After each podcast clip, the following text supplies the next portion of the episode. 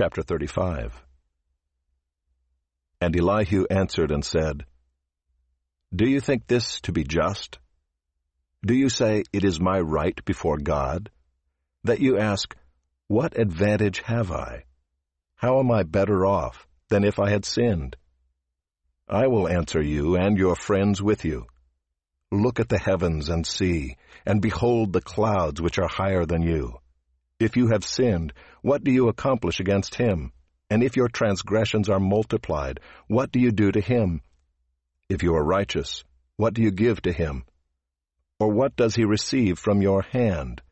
Your wickedness concerns a man like yourself, and your righteousness a son of man.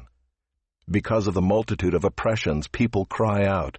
They call for help because of the arm of the mighty. But none says, Where is God my Maker, who gives songs in the night, who teaches us more than the beasts of the earth, and makes us wiser than the birds of the heavens?